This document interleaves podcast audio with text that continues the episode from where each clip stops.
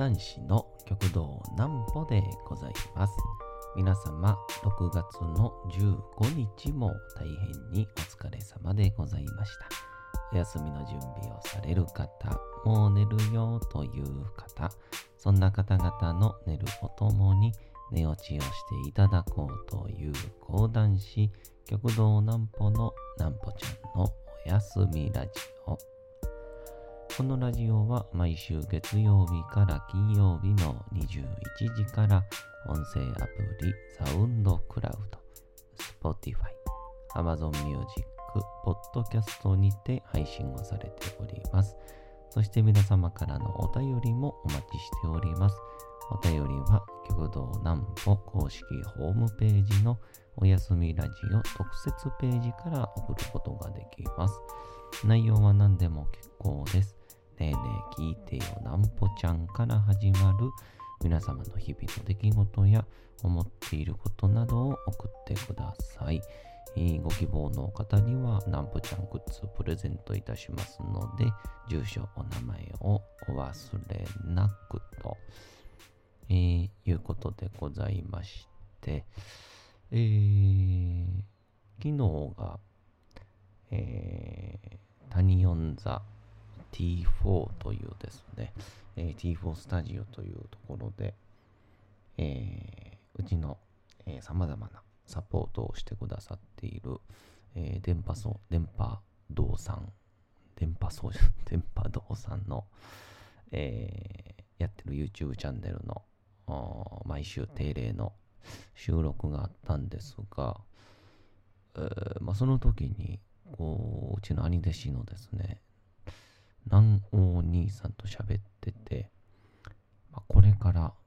講談ってどうなっていくのかなみたいなのをまあゲラゲラ笑いながらあー喋っておりましたのでまあちょっとうんメモ代わりにここで話しとこうかなと思います。まあそのおお話の前にまずはこちらのコーナーからいきましょ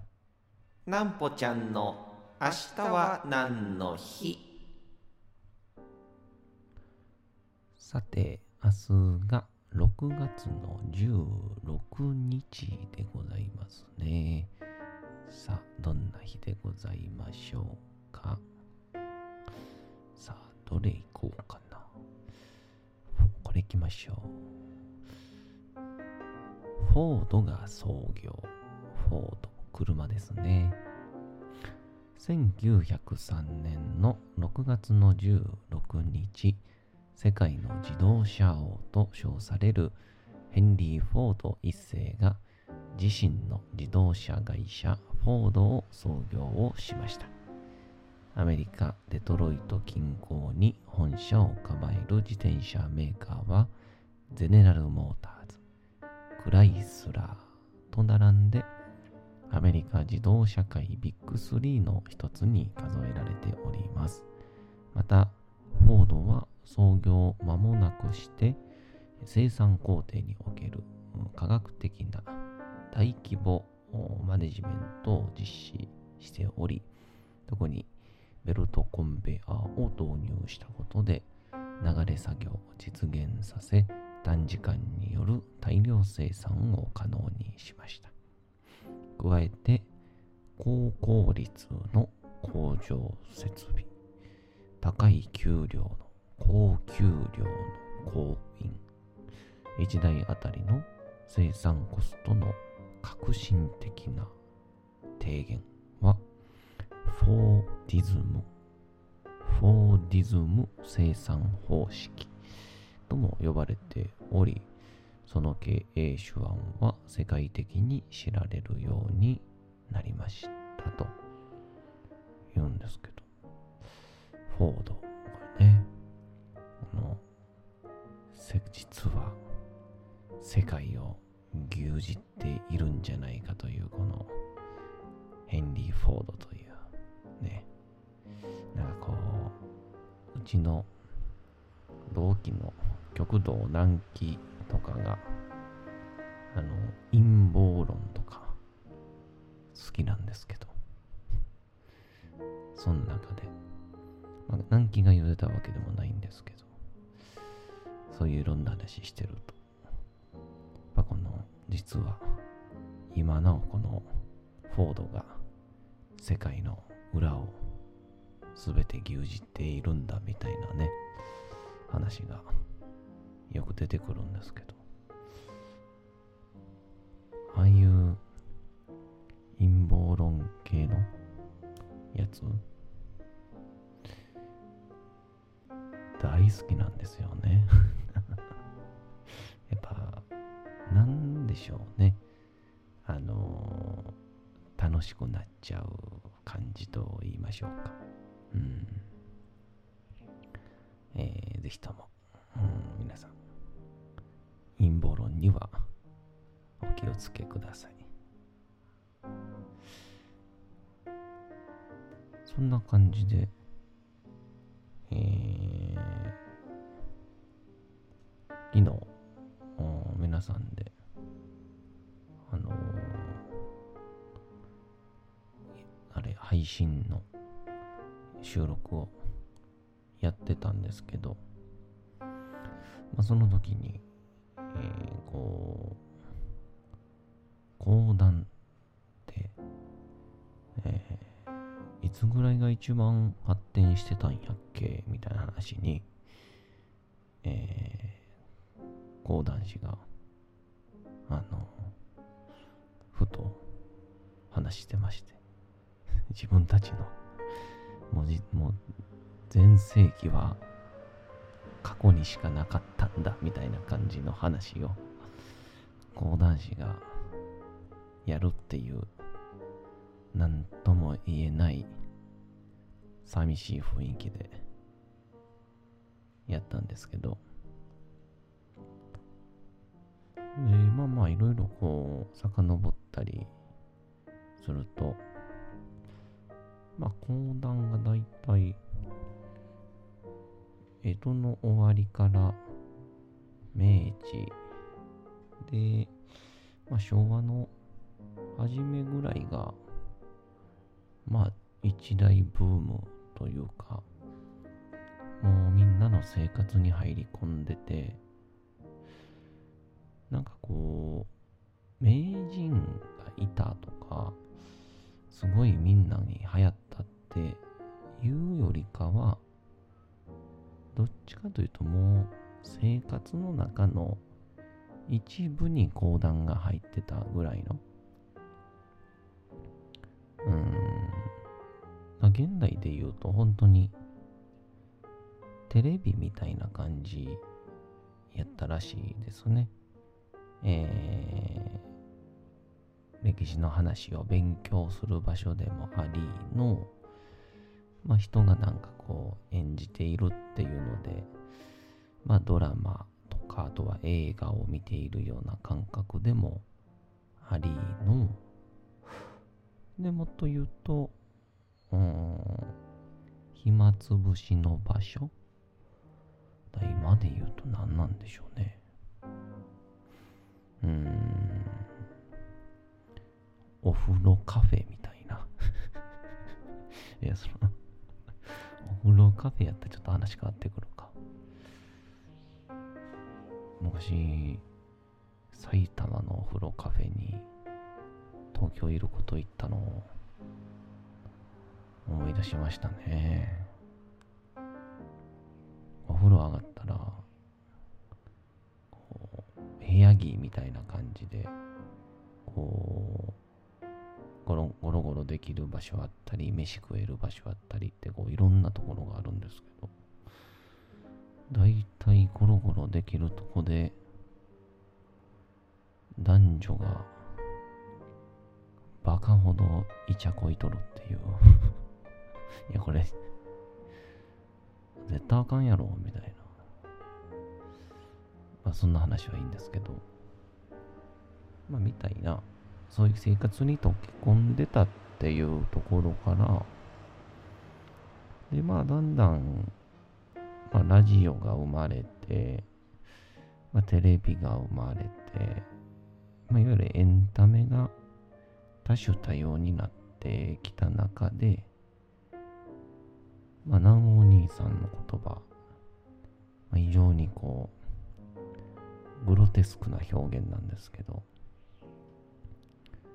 ある意味獅子をもがれていったんだと。エンタメの部分、えー、勉強の部分、暇つぶしの部分、全部をもがれていったと。ってなった時に、だんだん講談のある意味ニーズがなくなっていって、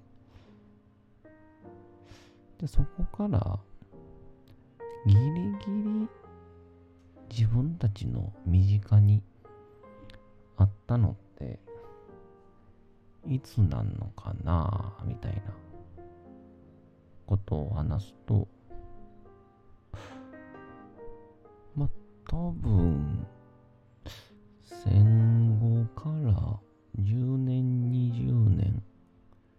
まあなんか60年代70年代に有線っていうあのまあなんだろう。これ多分と今の時代絶対わからんし結構都会の人やと多分知らないんでしょうかね。あのうちの田舎とかの実家でうちの実家はなかったんですけどばあちゃんちとかやとえー電話のところ、電話、家の電話に、こう、常に、あの、ラジオみたいなのが流れ続けてるんですよ。こう、地域の天気予報から、地域の、なんだろう、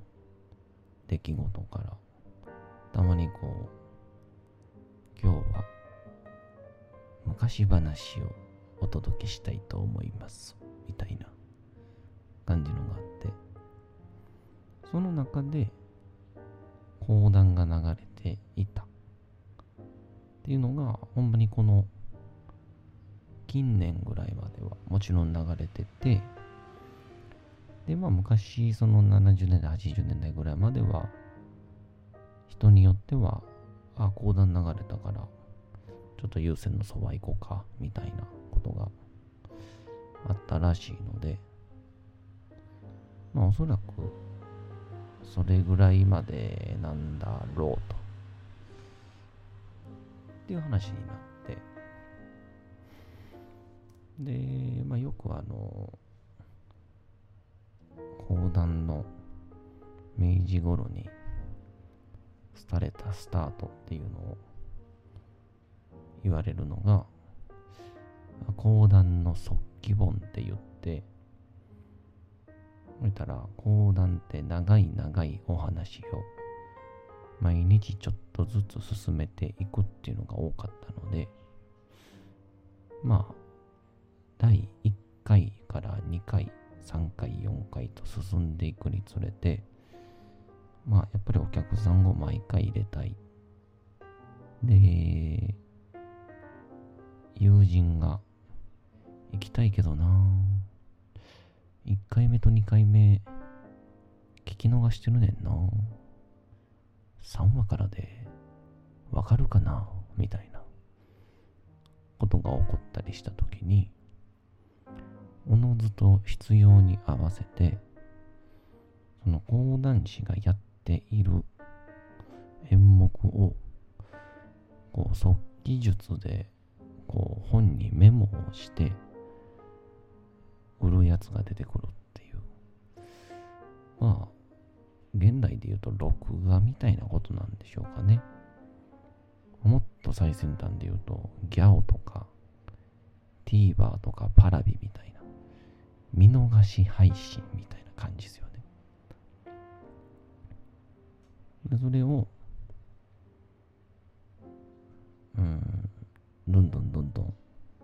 講談師もああちょっとそこまでの話わからない人は即記本見てくださいねとか逆にその即記本がクオリティが上がってきて重宝されると演目を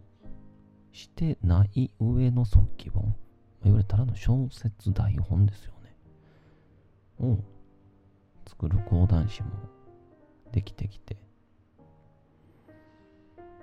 まあ、それが大日本雄弁会っていう組織の中でやられるようになって、まあ、それが後の講談社になるんですけど、まあ、講談社の講談は講談師から来てるっていう話なんですけど、まあ、この行動がある意味、まあ、現代、まあ、ドリフターズが消えた、ドリフターズが厳しくなってきたのは、録画というものができて、みんなが8時に現場のテレビにいなくてもよくなったっていうのと一緒で、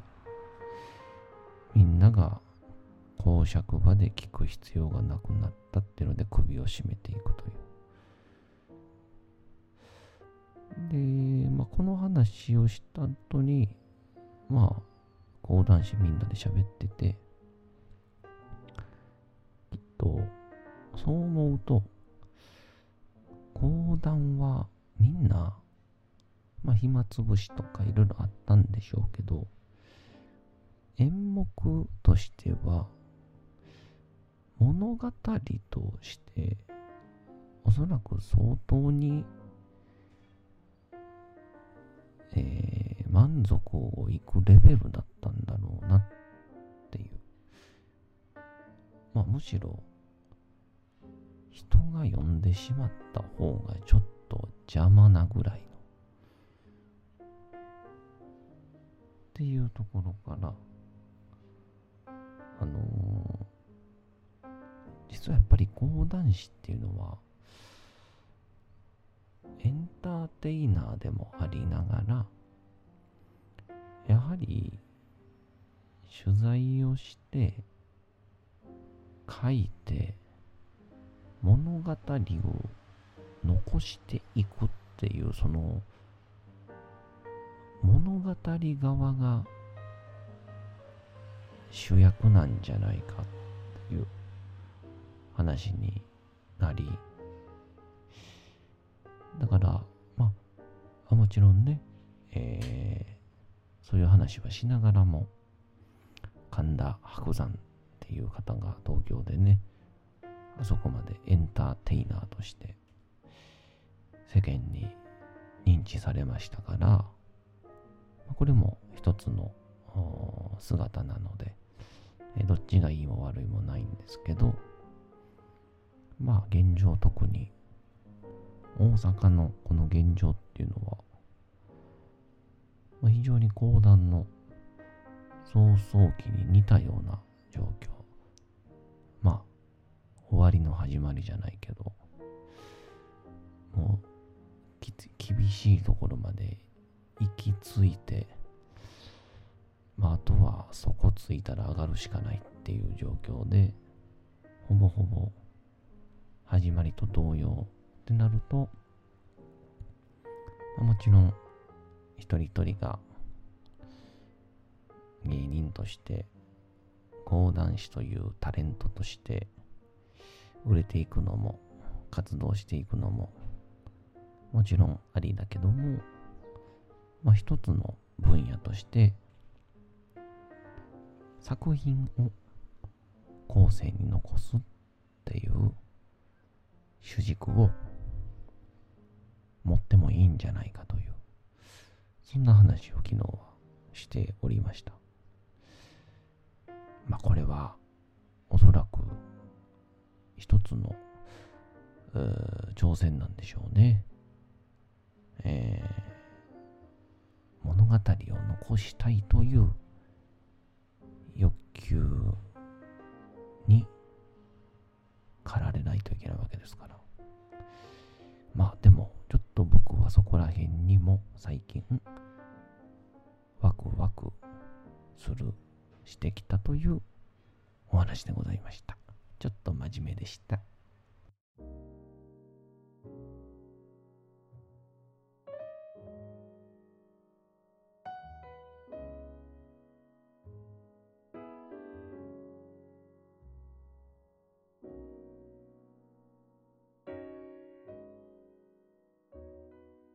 さて、時刻はうとうと朗読会の時間となりました。皆様、小さい頃眠れなかった時に、お父さん、お母さん、おじいちゃん、おばあちゃん、お世話になっている方に本を読んでもらった思いではないでしょうか。なかなか眠れないという方のお力に寝落ちをしていただければと、毎日様々な物語、小説をお届けしております。えさて、本日もお読みいたしますのは、太宰治の走れメロスでございます。さあ、いよいよメロスともセリヌンティウスを守るため、助け出すために、えー王国に戻る途中でございます。えーいよいよメロスが風のように走る。その表現がすごく面白いシーンになってまいります。本日もお楽しみください。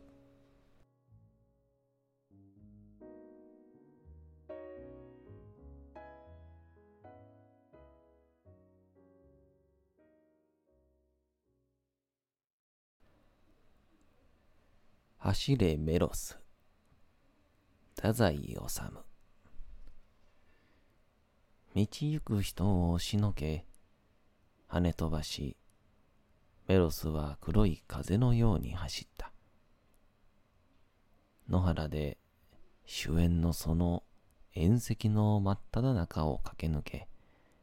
主演の人たちを仰天させ